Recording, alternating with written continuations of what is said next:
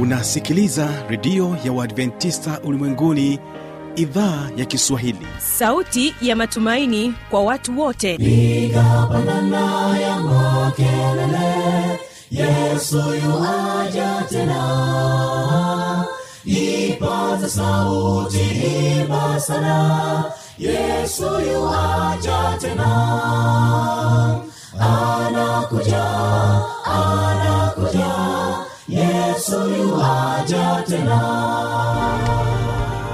Hii ni sauti ya matumaini kwa watu wote. Inakujia kupitia redio ya Waadventista Ulimwenguni AWR. Toka kila kona ya dunia tunasikia vita, njaa, maafa, hivi washiria marejeo ya Mwokozi. Piga panda ewe mlinzi, Yesu yuaja tena.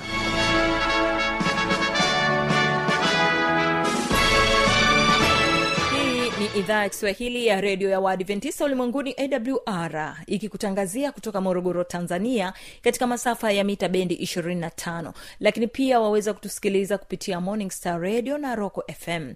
Vile vile tupo katika tovuti ya www.awr.org. Na kutoka nchini Kenya waweza kutusikiliza kupitia 89.7 FM.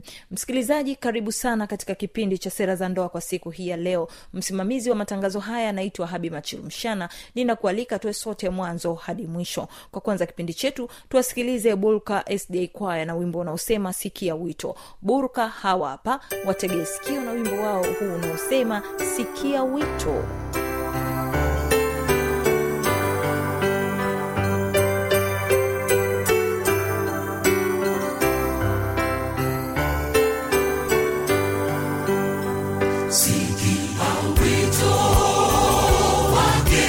Ooh, ooh, ooh.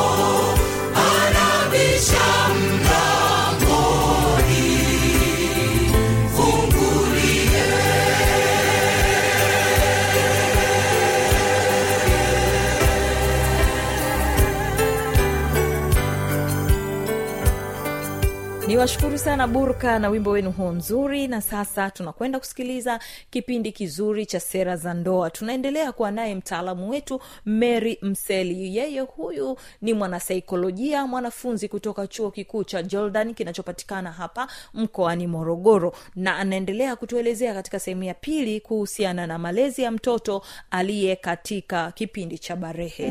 Tega sikio.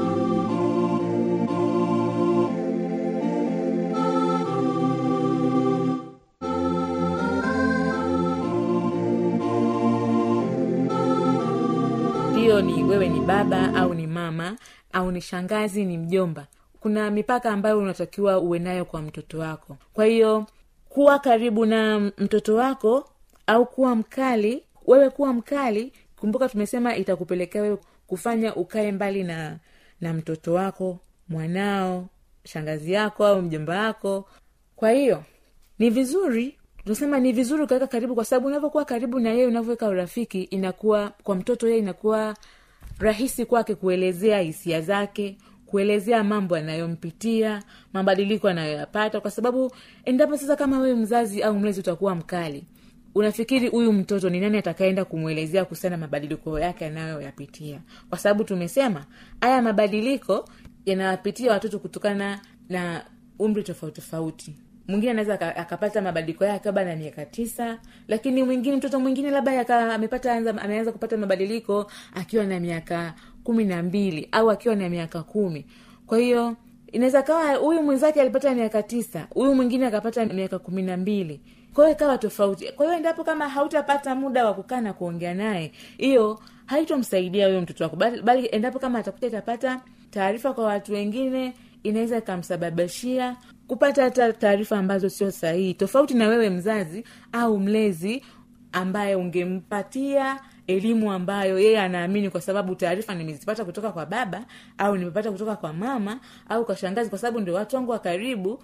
Hizi lazima zitakuwa taarifa sahihi. Kwa hiyo atafuata kile ambacho umemuelewesha, umemuelekeza, na tunasema mlee mtoto katika njia mpasayo, naye hatoiacha hata atakapokuwa mzee. Kwa hiyo maelekezo utakayompa atakaa nayo, atayaelewa vizuri na ataishi nayo mpaka pale ambapo na yeye ataenda kusambaza kwa watu wengine, kutoa elimu kwa watu wengine kwa ajili ya kuwasaidia zaidi.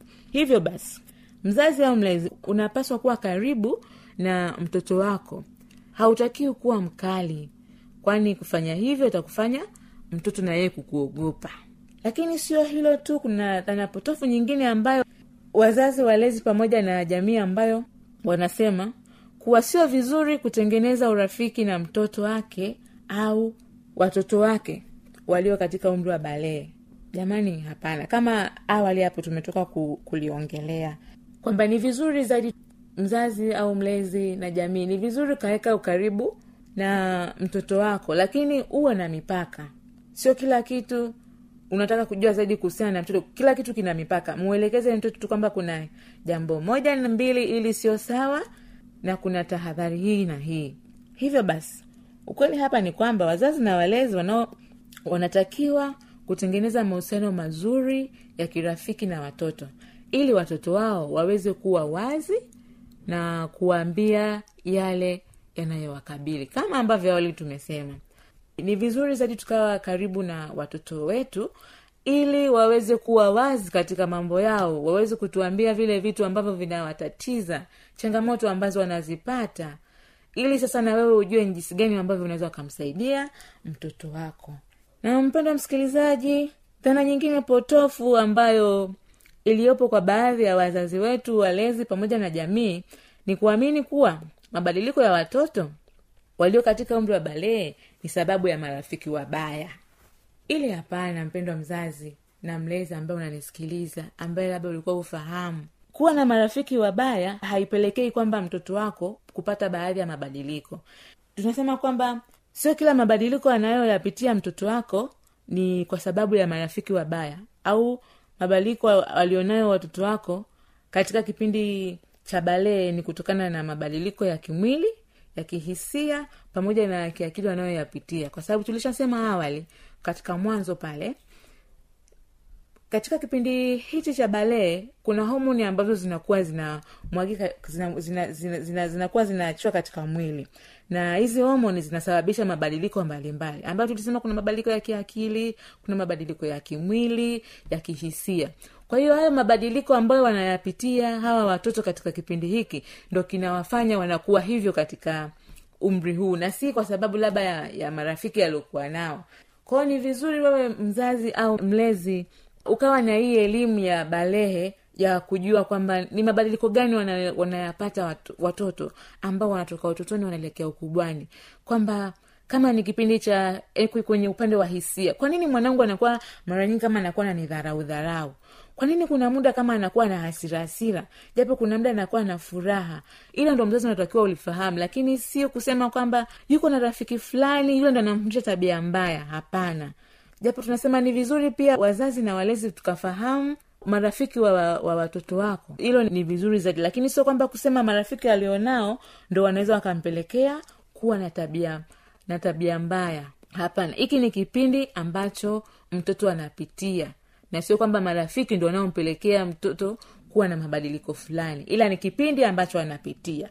Japo marafiki wanaweza, kama wewe mzazi unakuwa haujampa ile elimu ambayo inatakiwa, kumtahadharisha nayo kwamba katika kipindi hiki wewe kama mtoto una ile hali ya kupenda zaidi kuwa karibu na marafiki kuliko wanafamilia. Kwa hiyo jitahidi katika marafiki ambao unawachagua wawe marafiki ambao wana maadili, marafiki ambao wana tabia njema, marafiki ambao watakusaidia uenende katika mwenendo unaompendeza Mungu. Hiyo ilikuwa ni dhana potofu nyingine, lakini kwa kuendelea zaidi tunasema wazazi, walezi na jamii wamekuwa wakaamini kuwa lengo la vijana au watoto wao wanaobalee ni kufanya maisha ya mzazi au mlezi kuwa magumu.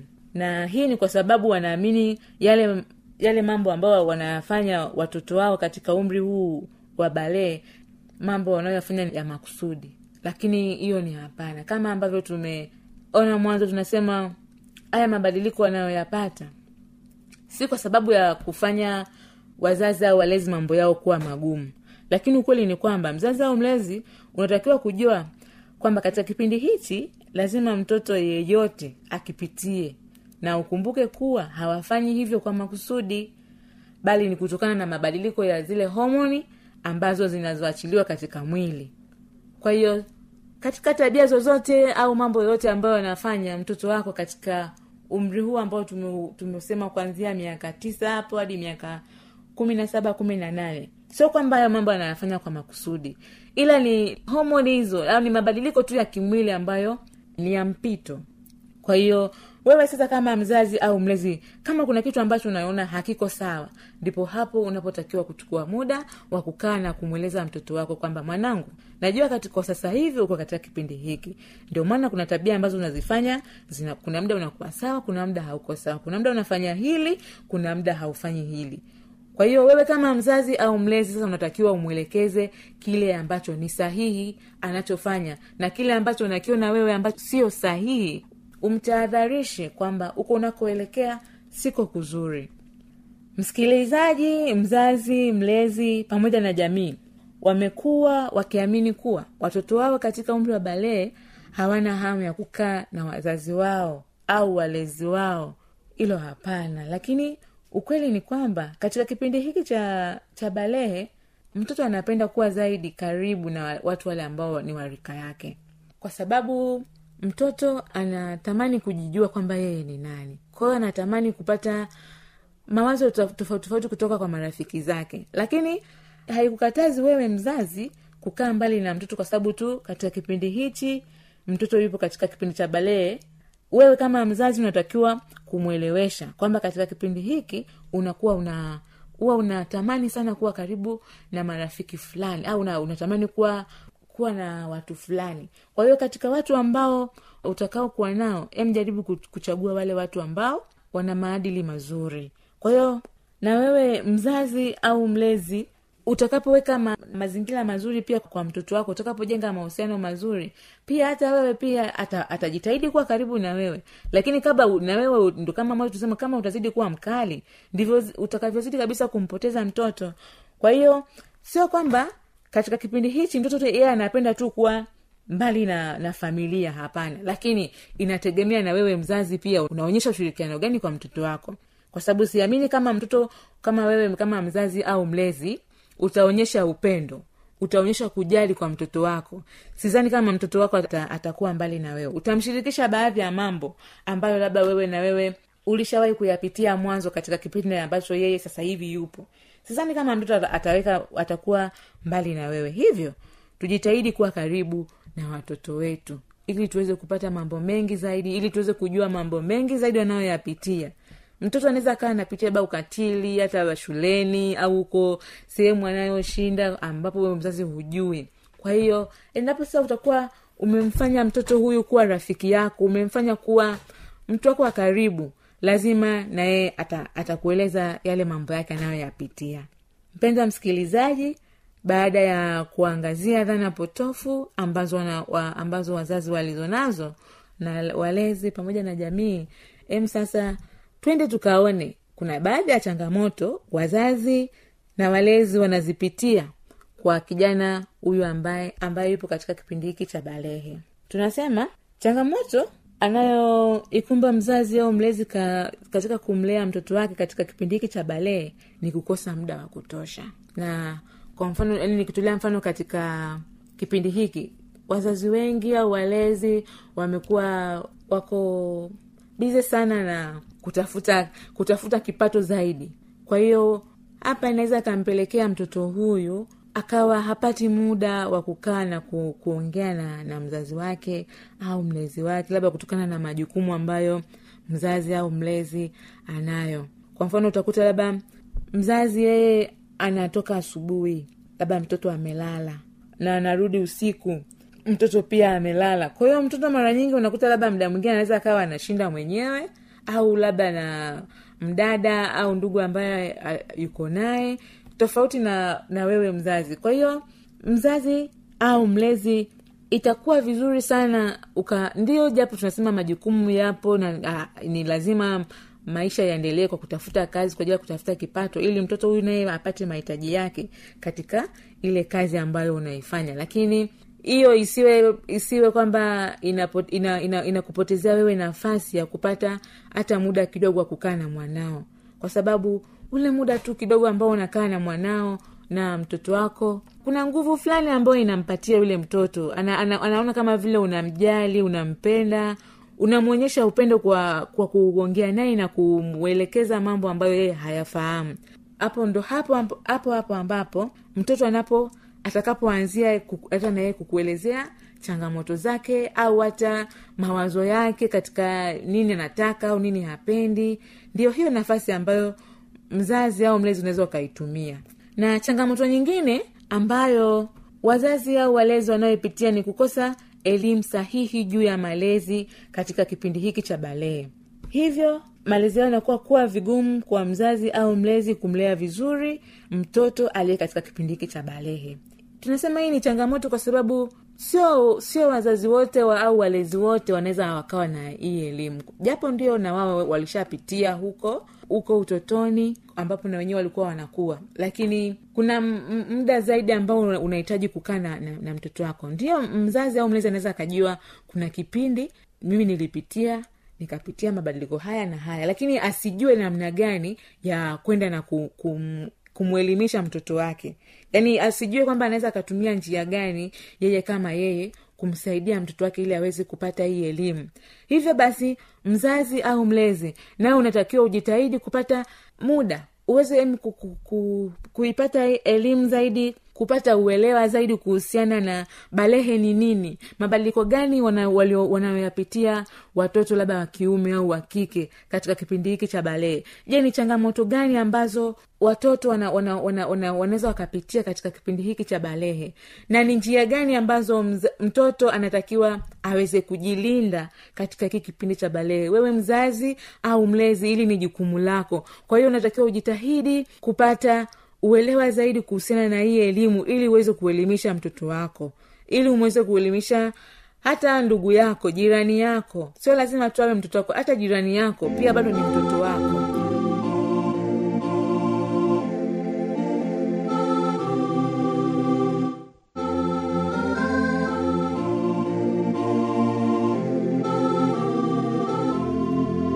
Msikilizaji, inawezekana kabisa ukawa umepata swali au una changamoto. Namba za mawasiliano ni hizi hapa. Anakuja,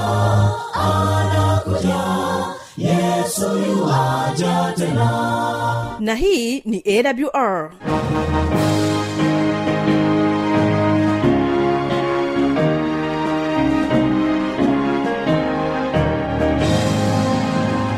Radio Adventista ulimwenguni, AWR, sanduku la posta 172, Morogoro, Tanzania.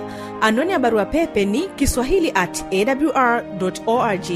Namba ya mawasiliano, simu ya kiganjani 0653570814, na pia unaweza kuwasiliana nasi na idhaa ya Maasai kwa nambari 0769986355.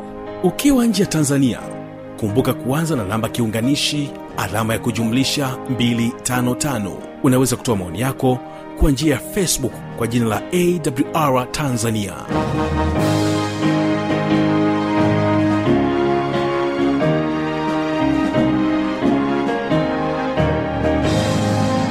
Na kwa kufikia hapo, sina la ziada. Asante kwa kuwa pamoja nami. Mungu akubariki sana. Nikutakia usikilizaji mwema vipindi vinavyoendelea. Kumbuka tu kwamba kesho tutakuwa nacho kipindi cha Ijali Afya Yako pamoja na kile kipindi cha Siri za Ushindi. Amani ya Bwana idumu kuwa pamoja nawe, na kuacha na wimbo mzuri kutoka kwao Bulka SDA Choir. Wimbo unaosema iko siku. Mimi naitwa Habi Machilo Mshana. Amani ya Bwana idumu kuwa pamoja nawe.